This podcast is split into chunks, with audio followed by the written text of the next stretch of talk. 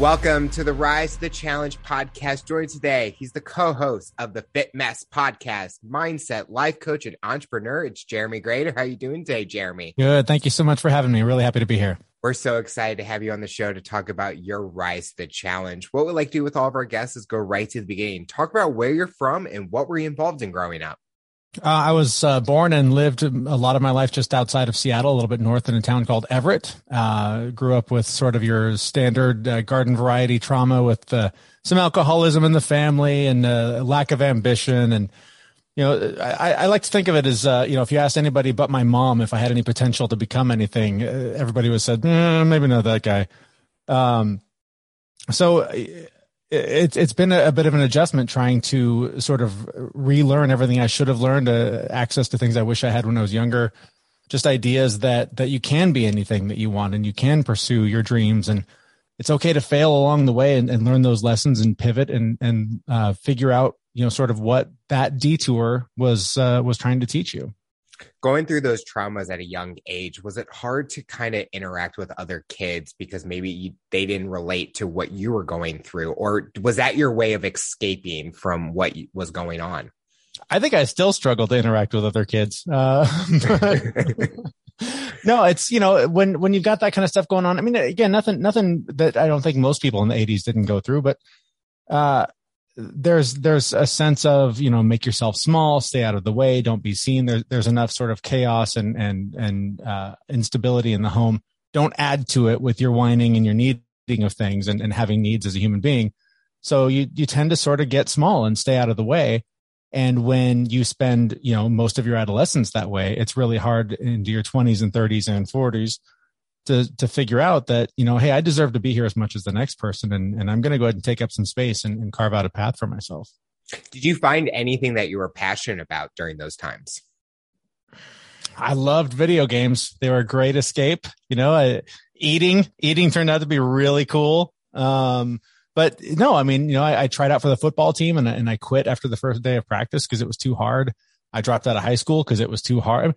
I shouldn't say it was too hard. I wasn't motivated to to try harder. Like everything that I knew was stay out of the way. So when I wasn't good at something, when I didn't hit the field and, and immediately was the, the greatest player to ever play the game or whatever, I figured, well, that's not for me. And I would give up over and over again. And that was sort of the path and, and the, and the, the story that kept playing out over and over again was that, you know, if, if I wasn't, you know, pardon the old man reference here, but if I wasn't Luke Skywalker and, and you know, chosen, you know, by somebody, some grand wizard to, uh, to make me the hero, then that wasn't meant for me. So um, that that was sort of a, a, lifelong struggle that it took to, uh, some time to figure out how to how to escape from.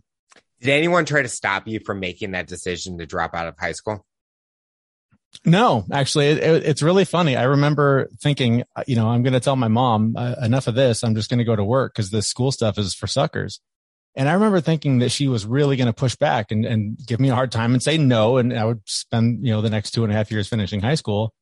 But she was like, all right, if that's, if that's what you feel is right for you, go for it. And, and my brother, I found out later was like, she out of her mind? Why would, you, why would you just let him do that? Uh, but you know, she was a, a, single mom trying to raise three kids by herself, and she had you know at least one job, probably more if I if I you know were to ask her about it. So the last thing she needed was some kid hassling her about whether or not he was yeah. going to school or not. I couldn't imagine my mom allowing me. She'd be like, "Okay, so for not going to school anymore. Where are you going to get the money? You're not going to be able to afford anything because you're not have to start paying for things in the house. And she was a single mom at the time. And it's just like, did you have a game plan thinking like after you the the last day of school or you were there at high school what was next did you know what the future was going to be like or you're just like whatever happens happens yeah, I mean, I had a job. You know, I, worked at a movie theater, and I loved that. I always, I've always loved movies, and um, you know, I loved that. Uh, that was a really fun thing to go and, and hang out with those people. I felt accepted there. I felt heard there. I felt like I had a role. I was promoted pretty quickly because I really liked what I was doing. Um, and so, you know, I, I saw enough people that, that I could relate to that I thought this is something that I can, I can make a career out of. This is something that I don't need to go to college for. I don't need to finish mm-hmm. high school for this. I'm already on a good path here uh, you know, which obviously was not uh, d- did not last. That was not the the long term uh, uh, way that that story ended. did there ever become a chance where it's like I don't think I need to be here much longer at the working at the movie theater. I need to kind of go out and see if I can build up a career, build some more skills and things like that. There wasn't really, I mean, you know, like I said, I dropped out of high school and, and, uh, I had an aunt, uh, and I still have an aunt, but at the time she was super supportive and really kind of swooped in and was like, Hey, if you go back to school, we will pay for it. You know, we will, we will do these things. And I was sort of seeing that, you know, hey, as it turns out, working in the movie theater may not be a lifelong uh, career thing. So I did. I went back to school and I got, uh, I eventually got my diploma and eventually an associate's degree and, and those sorts of things. But it was more like I feel like I sort of followed my family's path of, you know, no, just go get a better job. Like this one's not going to pay the bills. Go find something that will pay better. And so I had a friend that met, you know, introduced me to somebody else, and, and I ended up getting a job at a video store, uh, which ultimately was where I met my wife. But um, but no, there was never like this big like dream or this goal that I wanted to be. It was more just how can I make more money to cover the rent next month. Do you feel that if you had like a role model or someone that it was an inspiration to you at that age, that maybe it would have changed your mind about finishing high school at that time? Or do you feel that you were so confident in making that decision that nothing could stop you from changing it? I mean, I, f- I feel like my brother was was sort of that. Like he sort of stepped in where my dad failed. Um, and ultimately, I don't I don't know how he let me drop out as I as I look back. Um, but but like I said, my aunt was a huge influence, and and ultimately, I saw in her something that I wanted to emulate as I grew up. I was like, I want to be somebody who can eventually give back. I want to be somebody who will have the resources or just the heart to see that somebody's struggling, somebody's on a path that's not going to end well. How can I be of service to that person and, and sort of coach them into a, a, a, different way of thinking or a different perspective to have a little bit more ambition and, and to have a little more belief in themselves that they could be more. When you went back to get your diplomas and stuff, what was that dream job that you were wanting? Uh, well, I mean, it's, it's sort of funny. I, I sort of had the back of my mind that I was going to become a talk radio host because my brother, who was sort of the father figure, was a really big talk radio fan. And he ended up, uh, a friend of his worked in talk radio. And really long story short, uh, I ended up going to work with him one day to see what he did. And when I walked into that radio studio, I just was like, whatever this is, is what I want to do. This is incredible. Like you guys come in here every day and just talk about stuff. This is amazing. Like how, how is this a job? You know, so, um, so yeah, ultimately I, I remember telling other classmates like, yeah, I, I want to be a talk show host. That would be super fun to, to be able to pull that off. I love watching the videos now where the radio stations are having like they're filming what they're like in the radio station and like yeah. showing like a behind the scenes. And I'm thinking, you would never get this from just listening to them, but right. their excitement, you know that they're having so much fun. And then seeing the video and you're like, I want to do that because it's interesting that that was what you wanted to be. And look where you're at now. It's mm-hmm. kind of like a full circle because I was going to be a game show host. That was like oh, my sure. dream. Yeah. And obviously I'm not a game show host right now, but I'm still a host in the way and I still have that energy and stuff. And it's like, never what I thought at that time, this is where I would be at today. Is right, it crazy right. how full circle it kind of has gone? I mean, not really. When when I look back and, and, sort of connect the dots of how it all came together, I mean, yeah, I I was a guy with absolutely no experience, but a connection mm-hmm. uh, at a job application, and I applied for whatever you'll hire me for. You know, I, I, literally, I told the hiring manager, I was like, I don't know, whatever, like uh, whatever job you have, that's the one I'm applying for.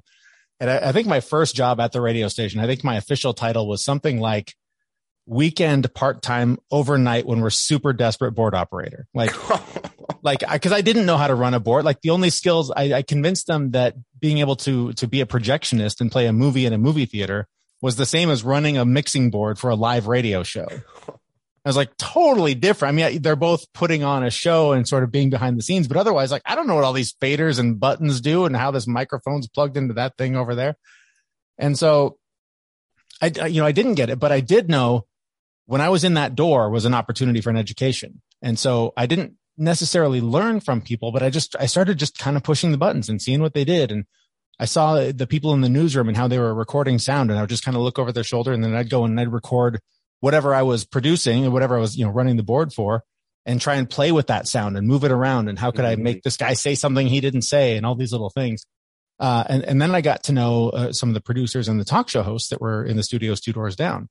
So, I mean, you know, my first job was like literally pushing a green button every 20 minutes. So I would push the green button and then I would run down the hall and I would watch this live talk radio show happening in front of my face. And then I'd run back and push the green button again. And so that was super educational because I learned from these just amazing people in this top rated market how to do this just by being in the room. I was super lucky. And then, uh, as that was going along, it, it was my brother who a few years into it said, Hey, I'm starting to hear about this thing called podcasting. Um, you know, I love talk radio. You work in talk radio because I'd, I'd eventually worked my way up and I was producing and doing some things behind the scenes. And my brother said, you know, this, this podcasting thing sounds like it's going to be something. Uh, why don't we take your skills and my love for this and let's just do a podcast? And if nothing else, it's just a way for us to talk once a week and, and just hang out. And I was like, yeah, all right, cool. So we started doing that and that show lasted for 13 years. It just wow. nobody ever listened to it. Don't get me wrong, but, uh, but it was good, right? I mean, it took, it took five years to get good. We ended up bringing in my friend and turned it from like two idiots who didn't know anything about politics talking about politics to three drunken friends rambling and telling hilarious stories about their lives. And so it was a good show. And, and I'm, I'm really sad that more people didn't hear it, but, but I also found, uh, in doing that show, the connection to the audience that we did have. We, I mean, we, we made friends around the country. I flew to Florida one time. I think we were going to Disney World or something. And one of our listeners literally picked us up from the airport and like picked me and my wife and child up from the airport. And we went out to dinner and hung out with them. Like we would get emails from people that were like taking care of their, of their dying mother. And, and she was like, I'm super alone. I'm only with my mom, you know, 20 hours a day, but I have you guys and you are the barbecue on the back porch. Like all these things. It's just like, we're, we're affecting people's lives with this nonsense that we do once a week. Like this is incredible. So, so the arc as I look back makes sense, but you know, tell the high school dropout, Hey, you're going to, you know, you're going to change people's lives. Now he, he wouldn't believe that. Did you feel when you got into the radio job that your confidence and kind of your skills were coming out more, like feeling more like, wow, I can believe in myself more. I have what it takes to do this. No, I, and I, I don't know that I, that I've found that yet. I mean, don't get me wrong. I feel like I'm good at what I do. I, I feel like, you know, we put on a good show. We, what we do is good. Um, but it just, it, it wasn't even like a lack of confidence confidence. It was more like like you and i are talking right now. That's what i did with my with my hosts. So when i was their mm-hmm. producer and they'd bring oh jeremy did you hear about the blah blah blah? And then i had to be the wacky sidekick. I just was talking to my friend right? It wasn't like this special skill. And i just that was that was one of the first lessons i learned that that really transitioned into the podcast that i've done is just being really authentic. Just be who you are. If you if you walk in there and try and put on a song and dance and put on some show and pretend that you're somebody you're not, that's not going to resonate with people. People are not looking for, you know, a performer in, in that venue. People want a friend. They want someone to hang out with them. And so every show that I've gone into, every consulting job I've done, every producing thing that I've done, that's what I tell people. It's just like, just be you and, and, and enjoy it and, and be okay with that. Maybe three people will listen, but if you do something you don't love, because you're trying to make money and get famous, it's going to suck the soul right out of you, no matter how much money you make. But if you do something you love and you change three people's lives, that's super rewarding. Was there ever a time where you talked about earlier that anytime something got hard, you would just quit? Yeah. Was there a moment during this job where it got tough, but you had that kind of second thought, I'm not quitting? Well, I mean, there's the point where I almost got fired right away. Um, there was so I one of the shows I ran was this. It was like uh like rebroadcast of like old time radio, mm-hmm. and it ran on like Saturday and Sunday night. There was two in a row on Saturday night and Sunday night, and it was like one was at eleven, one was at twelve at night, and then the next night the next two in the series came on. Well, I messed up one of them and I played the wrong one. So rather than oh. then playing the one that was scheduled, I made the executive decision with like three weeks on the job to go, oh no, I'll play the one that makes sense to play after the one that just played. Because if I'm listening to that, I'm going to want to hear that. My boss just torched me the day after. He's just like, you do not have the authority to decide what goes on the air. Like we got all kinds of, you know, calls from people that were mad that wanted to hear the one that was supposed to be on. And I just remember thinking, oh my God, I'm such an idiot. Like, who am I to have made that call? Like that was so, mm-hmm. that was a huge, like scary moment. And so, um, but it, but it came from, you know, I was a manager before at, at other jobs. And so I just felt like, oh, I, this, this makes sense to me. I'm just going to do this. And, and that was a huge mistake. And had I not had a super forgiving and understanding boss, I don't know what I'd be doing today. So after that experience, what was next for you? It was just kind of a lot of uh, bouncing around in radio and not really knowing what the long game was, sort of feeling like, oh, this is fun if I can make this work. Um, there was some tragedy along the way. One of the hosts that I worked with, uh, this is dramatic, but he was murdered. Um, and it was horrible. He was, he was like a mentor to me. He was, he in many ways was a father figure. Um, so that was, that was very traumatic. Uh, and, and I, you know, got through that and just never really knew what to do after that because I sort of felt like I was going to be working with him for, for most of my career. And so I did, I kind of floated for a while and eventually I, I had my first daughter and then, you know, some, some health problems started popping up. It was nothing, you know, nothing critical, no, no like cancer or anything. Just I, uh, I was having some trouble with my knees and, uh, I had, was, I had the dumbest knee injury you've ever heard of. I literally getting out of bed, I hurt my knee and went to a physical therapist and she's like, yeah, it's probably some kind of nerve damage. I don't know. But the bigger issue is the way that your knees are formed. If you don't get on a bike and, and move your knees a bunch, you're going to end up doing what your parents before you've done and have your knees replaced. And that was all I needed to, to take it seriously. But I still was like, ride a bike. What am I six? Like that's insane. So I went and complained to my brother and he was like, dude, this is really simple. This is, this is not a difficult problem to solve. You need to decide you're that weird guy that rides his bike to work every day. Just go buy some used bike and start bike commuting. And something about the way he said that and the way and, and the time that he said it, I just immediately put that hat on and became that guy. Like I bought a bike in a week and I started bike commuting and it was incredible. I, I, I fell in love with it mostly because it was, you know, it replaced my, my bus commute, but, but also it really taught me for the first time what it meant to be truly in the moment. Because if you're riding on a bike on city streets and you are not paying attention to what you're doing right now, yep. it's going to end badly. One time it ended badly and, and I crashed and it was terrifying. Yeah, I, I, remember laying in the middle of the street. I couldn't get up. I had a broken collarbone, and all these people ran out and they're like, "Oh my god, are you okay?" And it, it was super scary uh, to to sort of have that moment of like, I almost didn't get out of this. This this was this was bad, and that was kind of an eye opener. And it, d- during my recovery, I was I was given some pain pills that were magical. I mean, they were they were really magical and after about a week of them, I was like, I cannot take these anymore because this is not going to end well for me. Because I'm somebody who, again, like I came from a home where where alcohol was in the in the house. Um, I, you know, as an adult, I relied on it to manage my emotions, to to manage my help my you know mental health problems, and uh, and so that was adding to it. And I was already on um, antidepressants, trying to deal with my depression issues, and I just thought this is not something I need to continue. And uh, so I quit taking them. And it was interesting how much it just showed me that I could do something difficult. And so I thought, well, if I can quit those, I'm going to quit these antidepressants and see how that feels. So I quit those. And then when those stopped, I thought, well, geez, I don't really need to drink either. What if I just don't drink for a month? Well, that was five years ago.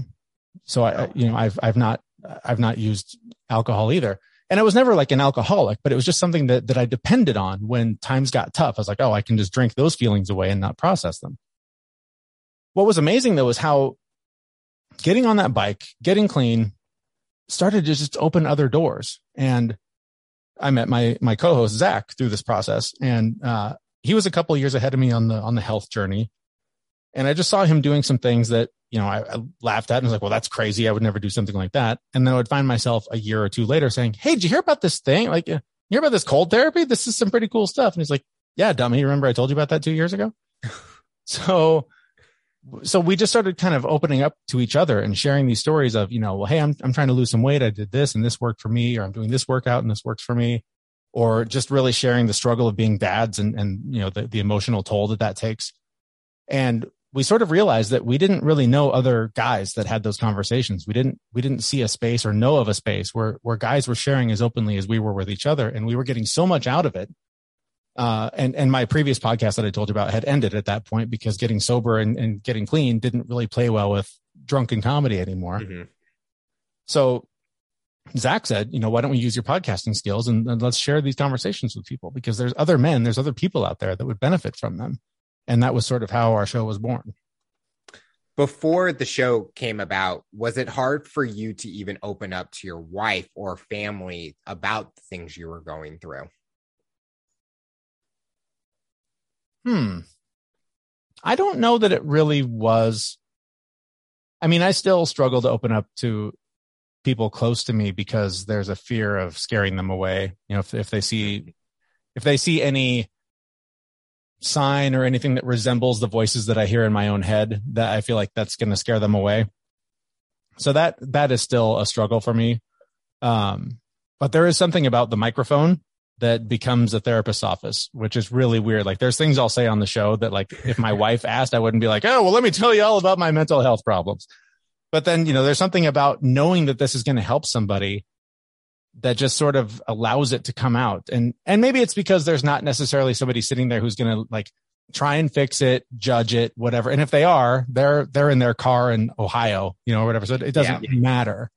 Um, so I, I don't think, I don't know. I don't know that it's really any different, but I do know that there's something about, uh, sharing that part of me with random strangers that feels safe.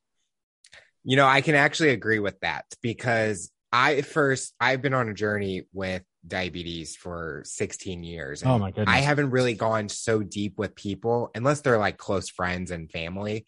But I did a show months ago and for for an hour and 40 minutes for the episode it's just talking about my story and you get onto that microphone and you just start talking yeah. and I, I, to me, it's like if I help one person, that's fine. If totally. I help hundreds, even better.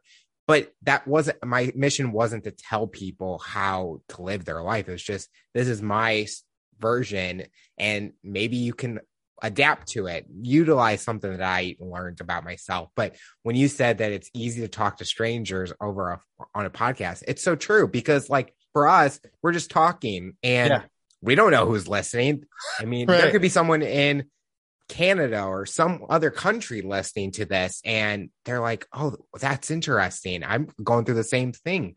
But that's the power that a show has nowadays is it's so global that anyone's story can help one person or so many people. That was the thing. Zach was really insistent on doing it um, because he followed, you know, all the self help people and he's like, these people change people's lives. This is awesome.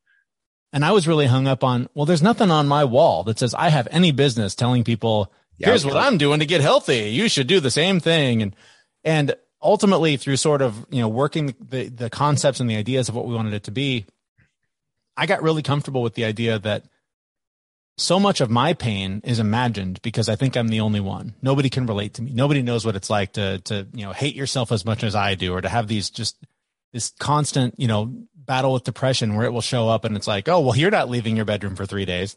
Yep, you know yep. all these things that that feel so lonely and so isolating, and then it's super rewarding when you do share that kind of pain and somebody's like, oh my god, me too. That's I get it. I've been there. I've been worse I do this, and sometimes that helps.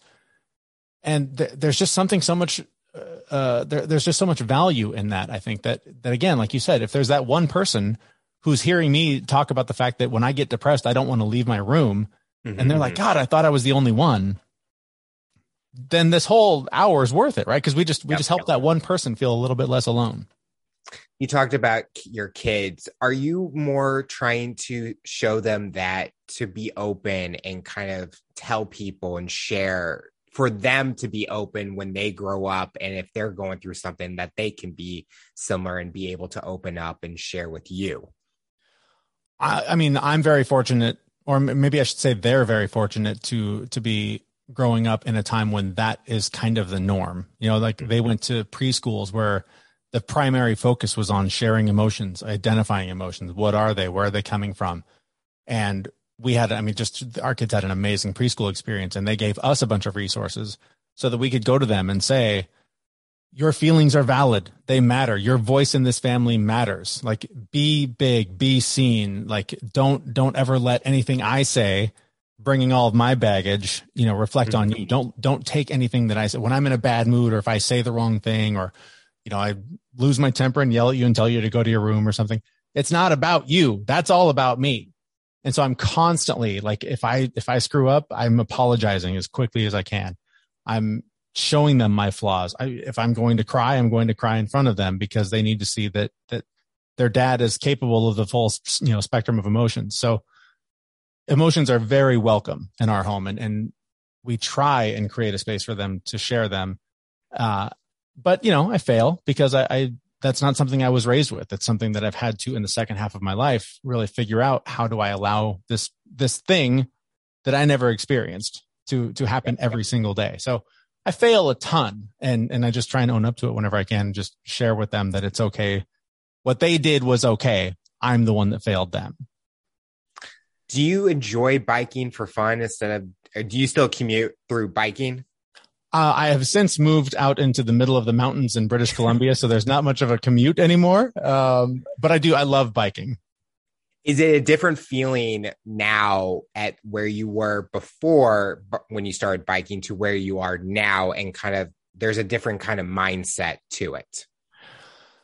The thing about, I think, biking that I love and why I try and convince people that struggle the way I did before starting it is that there's something that, that sort of happens automatically when you get on the bike because you immediately, I mean, you're, you're completely unstable.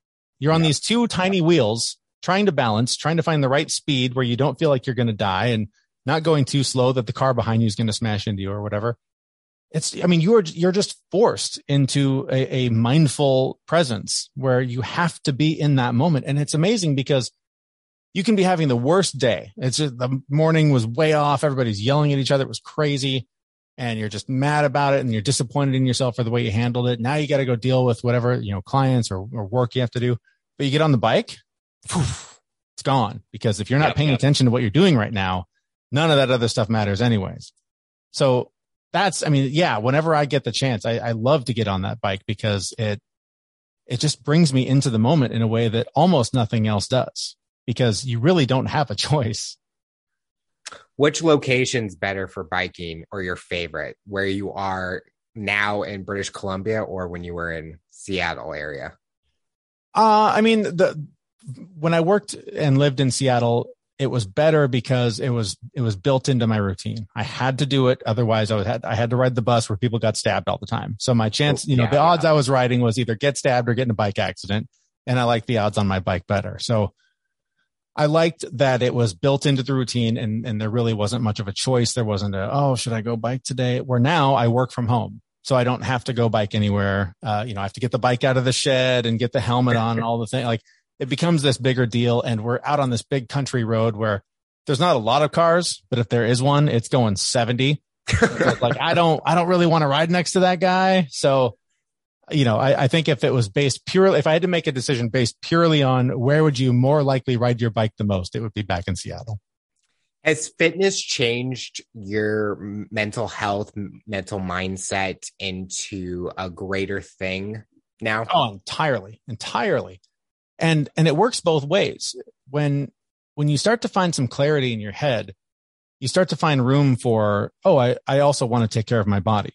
Mm-hmm and then sometimes it goes the other way where you're just you're just the the you know the noise in your head the chaos the stress the anxiety the depression all of it is too much. But you get into a gym and you focus on lifting a few heavy things or yep. running to the point where you just collapse. Again all that stuff fades away because you've just got to be in that moment and lifting that heavy thing or, or running and, and paying attention to what you're doing. And there's just something about i i mean i i don't have the science to back this up but to me, I feel like all that energy in your head, all that noise is energy. And it's just going, I want to move. I need to be processed. I need to go somewhere. So if it comes out in the form of sweat and exhaustion, it still comes out. And, you know, there's, there's people that approach that with art, with music, with a bunch of different things. for me, I found a lot of relief in in physical exercise to to manage my mental health for sure. For someone that's listening to this interview that's questioning how do I get started? Um, as I had that same kind of struggle just getting started. What would you tell them for someone that has been through that journey?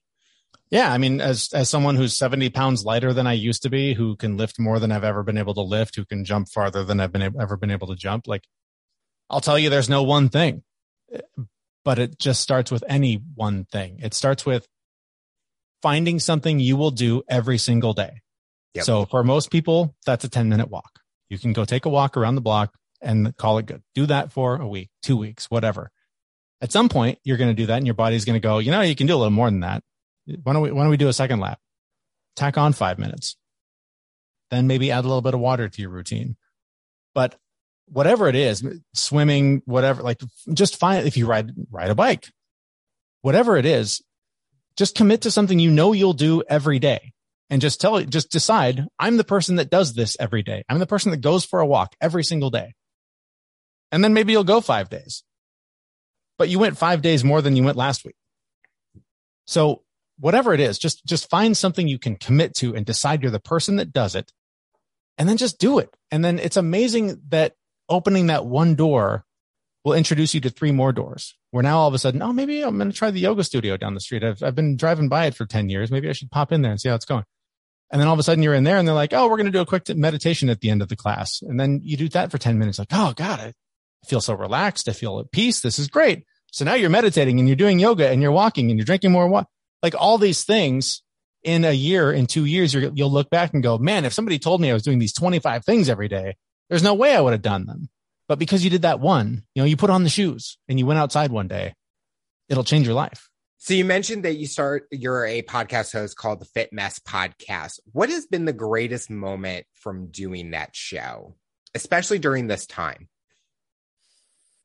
You know, I, th- I think more than a moment it's just selfishly it's been an amazing accountability tool it's it's really really difficult to do a show like this week after week after week and to go on other shows week after week after week and and sort of share advice and tips and tricks and all the things when you know you're sitting on the couch eating Doritos five nights a week. Like it, it's really you know it is. It's it's been a great motivational tool. So that's another one thing you could do is start a podcast talking about this stuff because yeah, all of a yeah. sudden you're all kinds of accountable to a bunch of people um, but I think that's been one of the things that's that's been really helpful. Just selfishly, is just that I have to take better care of myself. Otherwise, I'm a complete phony and a fraud, and I'm doing the thing that I've been advising people not to do for for years and years.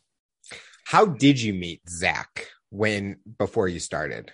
I was. Met- we were we were uh, parents, right? Like our our kids. Uh, I, I, think my wife and his wife they were part of the same like fit mom group where they would go. I think they did triathlons and stuff. Oh wow!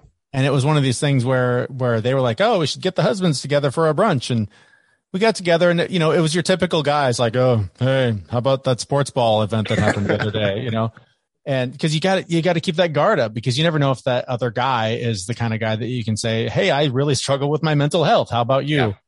Yeah. Um, but there were just enough sort of cracks in the armor as as more and more brunches and get-togethers happen where we were like, oh yeah, I I do that too. Tell me tell me more about your struggle. Um, so yeah, that was it was really our wives that, that brought us together.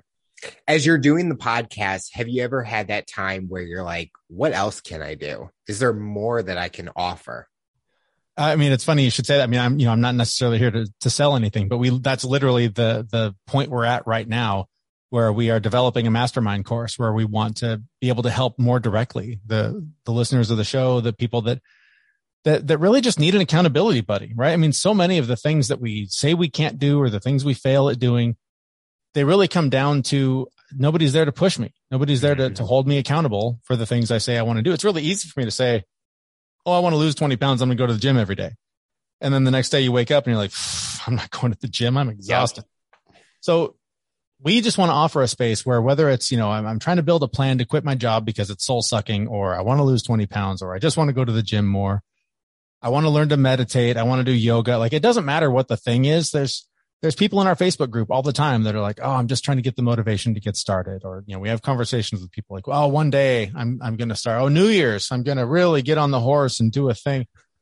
None of that's whatever that thing is. You got to start it right now. And if you don't have somebody there for a lot of people, many people are self, self motivated and they can do that and good for them. This, this may not be for them. But if you're the kind of person that's tried 10, 20 things and given up after day two or whatever the thing is, like we want to be there to help. We want to support people because we've been there. I mean, it wasn't until this year that I really got into going to the gym again every day because I hated going to the gym. But I found a plan and I found a way to make it work for me. And I decided I'm the guy that goes to the gym every day. And so now I hold myself accountable to doing that. And we just want to like show other people that you can do that. You can make that decision. Like it's, it really starts there. It really starts with deciding I'm the person who, it can be the person, I'm the person who's going to go to space one day, whatever it is, like decide. And then you can start mapping out the steps you're going to take to get there. But without that decision and without the, the commitment and in a lot of cases accountability, it's really hard to do. So that's what we want to try and offer people with this. Right now with social media and forums, websites, there's so many people out there that says I can coach you or I mm-hmm. can be that accountability and you it's so hard to know who to trust because everyone's a fitness influencer and stuff. Right. Do you feel that people that are joining your Facebook group are listening? They're coming for you because you have gone through the challenges, you've mm-hmm. gone through the struggles. So they feel that they can get more out of you for your knowledge and insight on things instead of someone who's already fit and they haven't had that true on experience. Right. Yeah, there there are a ton of people that you will see their pictures on the program and you're like they've got the six-pack abs and they're they're rocking it. They can do all the things and they're making all the money and they got all the yacht photos and all the things. I don't relate to that guy. I don't know who that guy is. I don't, you know, I don't know that I'll ever get to that level and I don't know that I need to get to that level. What I do know is Zach was a few steps ahead of me on this journey and he helped me. I'm now a few steps ahead of other people on this journey. So I want to, I want to, you know, send the elevator back down and try and help people come up. And so I think, I think that's what sets us apart is that we're not that much farther along on the journey. We're, we've been at this, you know, collectively for 20 years, but it's, you know, the last 10 years, the two of us have been trying a lot of different things. And I do the same thing where I look back at the last 10 years and go, I can't believe all the things that are just sort of part of my daily routine now that I never would have considered taking them all on yep. at the beginning. So we want to show people, like I said, just start with that one thing and, and we'll, we'll help you. We'll get you through that first door so that you can find the next three and then we'll, we'll find a way through those. But, but there's no, there's no, you know, path to create. It's the, the path is there. You've just got it cluttered with a lot of stuff. So we're going to help you clear a path to that first door so that you can get through it. And then we'll figure out what's on the other side. I love how you mentioned about the connection and kind of that's similar how I am. Like I connect with if I'm looking at something fitness, it's related. It's like I want someone who's gone through something I've gone through. So like as a diabetic, I look at people who are diabetics in the fitness because they struggle with diabetes. Yeah. Not struggle, but their challenge is diabetes, but they're also doing it in fitness. So I can relate to them more. And totally. I think a lot of people are trying to find those individuals where they can relate to them because they feel that they know what they're talking about instead of like the jacked fitness influencer who mm-hmm. just t- screen sh- or uh, what is it? Photoshopping most yeah. of the time. It's like I, I, you can't build that connection with that person. Yeah some people will like looking at that but it's like no like i don't trust them at all. The hard the hard part about that guy is that he he sells a great product. Yeah right? it's really easy to go, oh if i do what he says i'm going to look just like him. But the minute you fall down the minute you fall down and the minute it gets hard and you fail or you find yourself, you know, crying in a pint of ice cream or whatever, it's so much harder to go to that guy and go, Oh, I failed. Cause you're going to feel like that guy never fails. I've, I've failed a dozen times today, right? Like we, this is, this is a struggle. Mental health, physical health. There is absolutely nothing easy about it. So I don't want to come out here and, and tell people, Oh yeah, I've got all the answers. We're totally going to solve all your problems. And this is going to be amazing. What I am going to say is that I'll hold your hand through this and we're going to figure this out. Uh, you know, I might not have the answers, but together we're going to find the answer within you because that's where most of them are anyways. You just, you just got to, to quiet your mind long enough to figure out what is my intuition telling me? What is it that I'm supposed to be doing to overcome this challenge?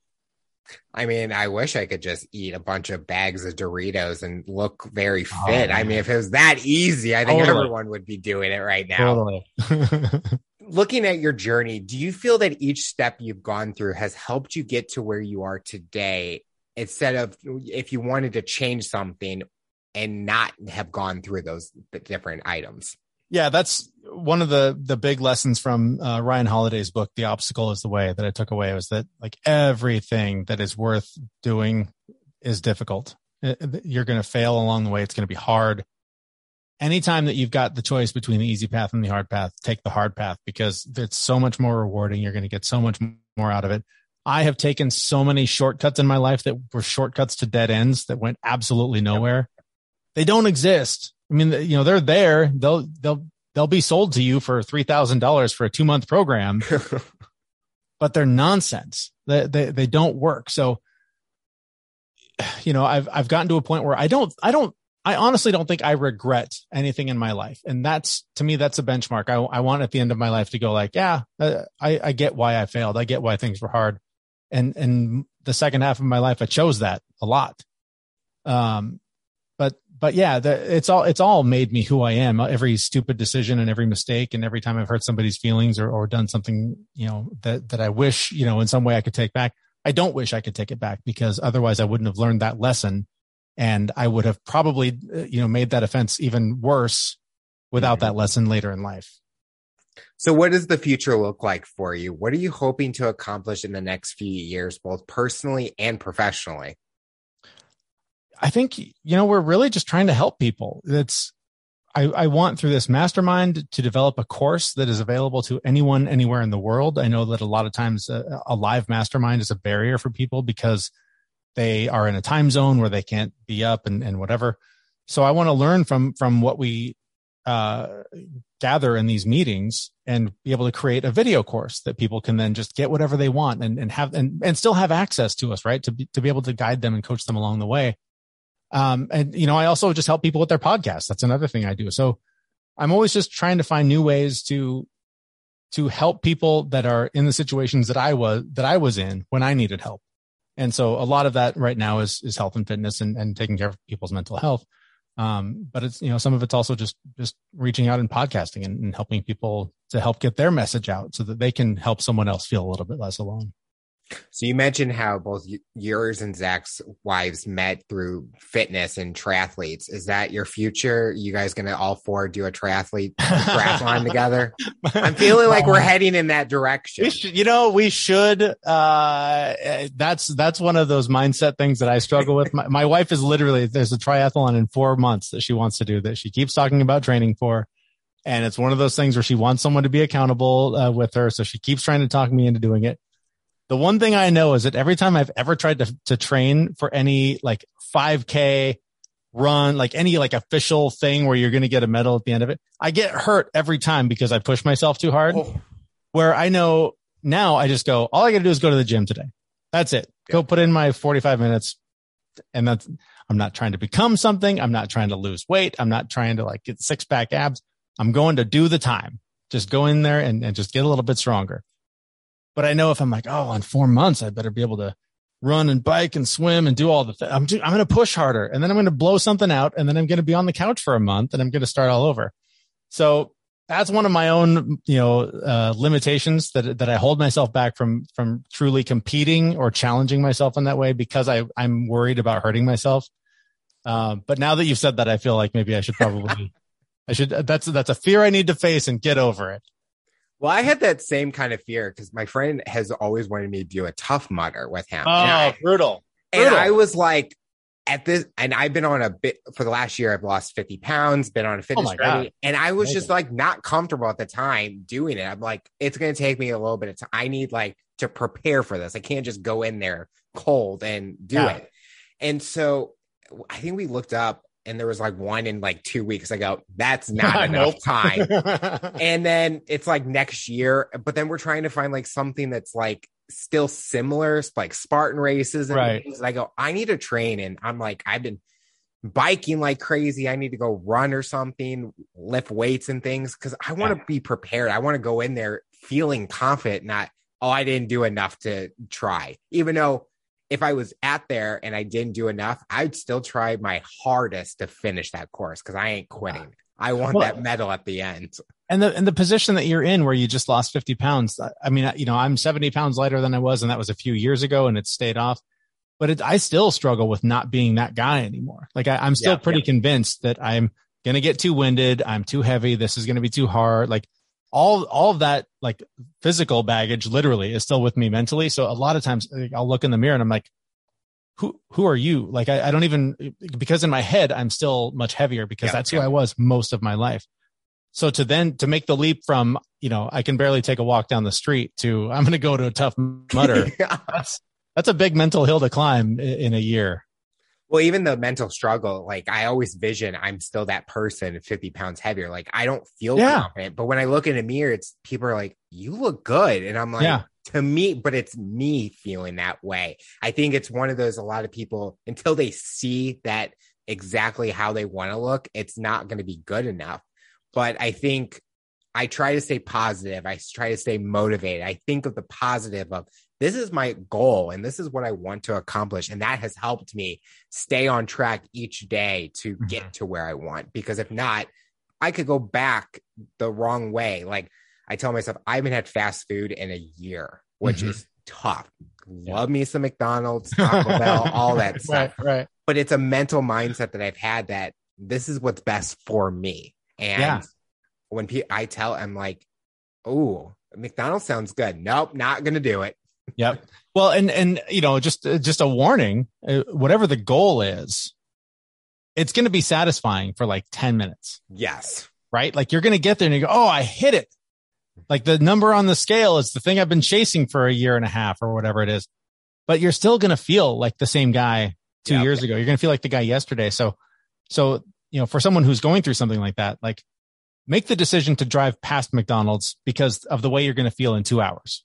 Yep. You know, make the decision that you you want the you know the treadmill to be a little bit easier tomorrow than it was today because we get so caught up in that number on that scale or I'm going to be happy when I'm going to reach this goal and then everything's going to be just fine.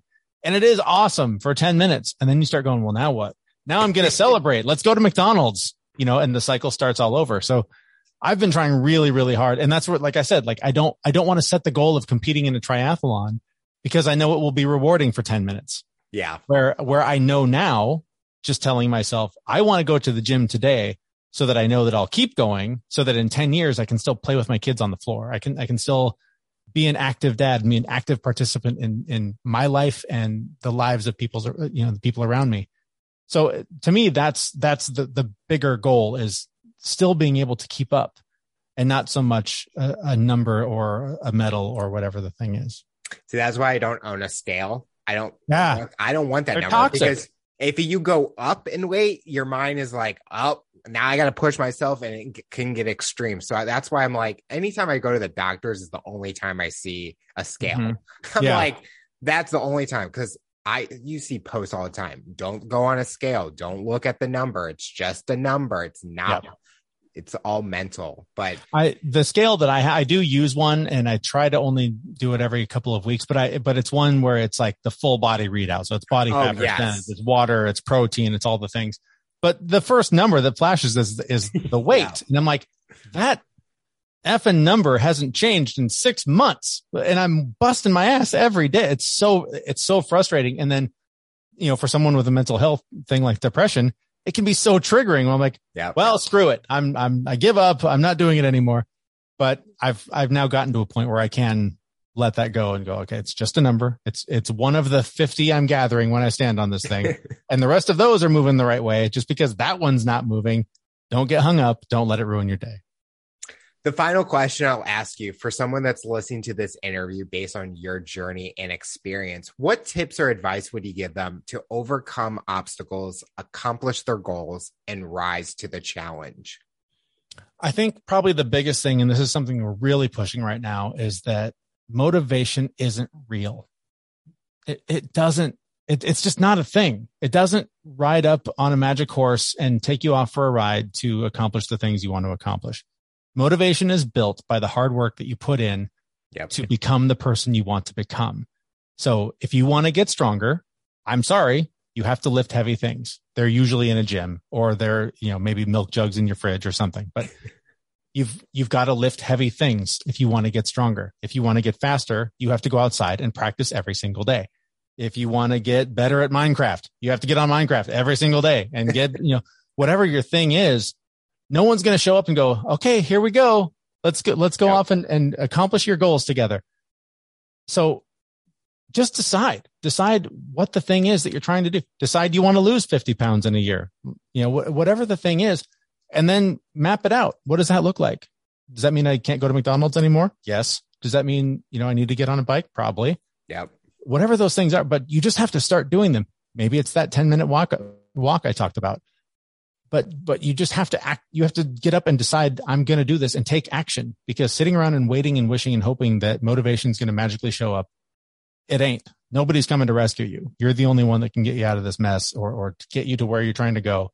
So just start building it and, and the motivation will follow because the action becomes the habit, which becomes the life that you then live.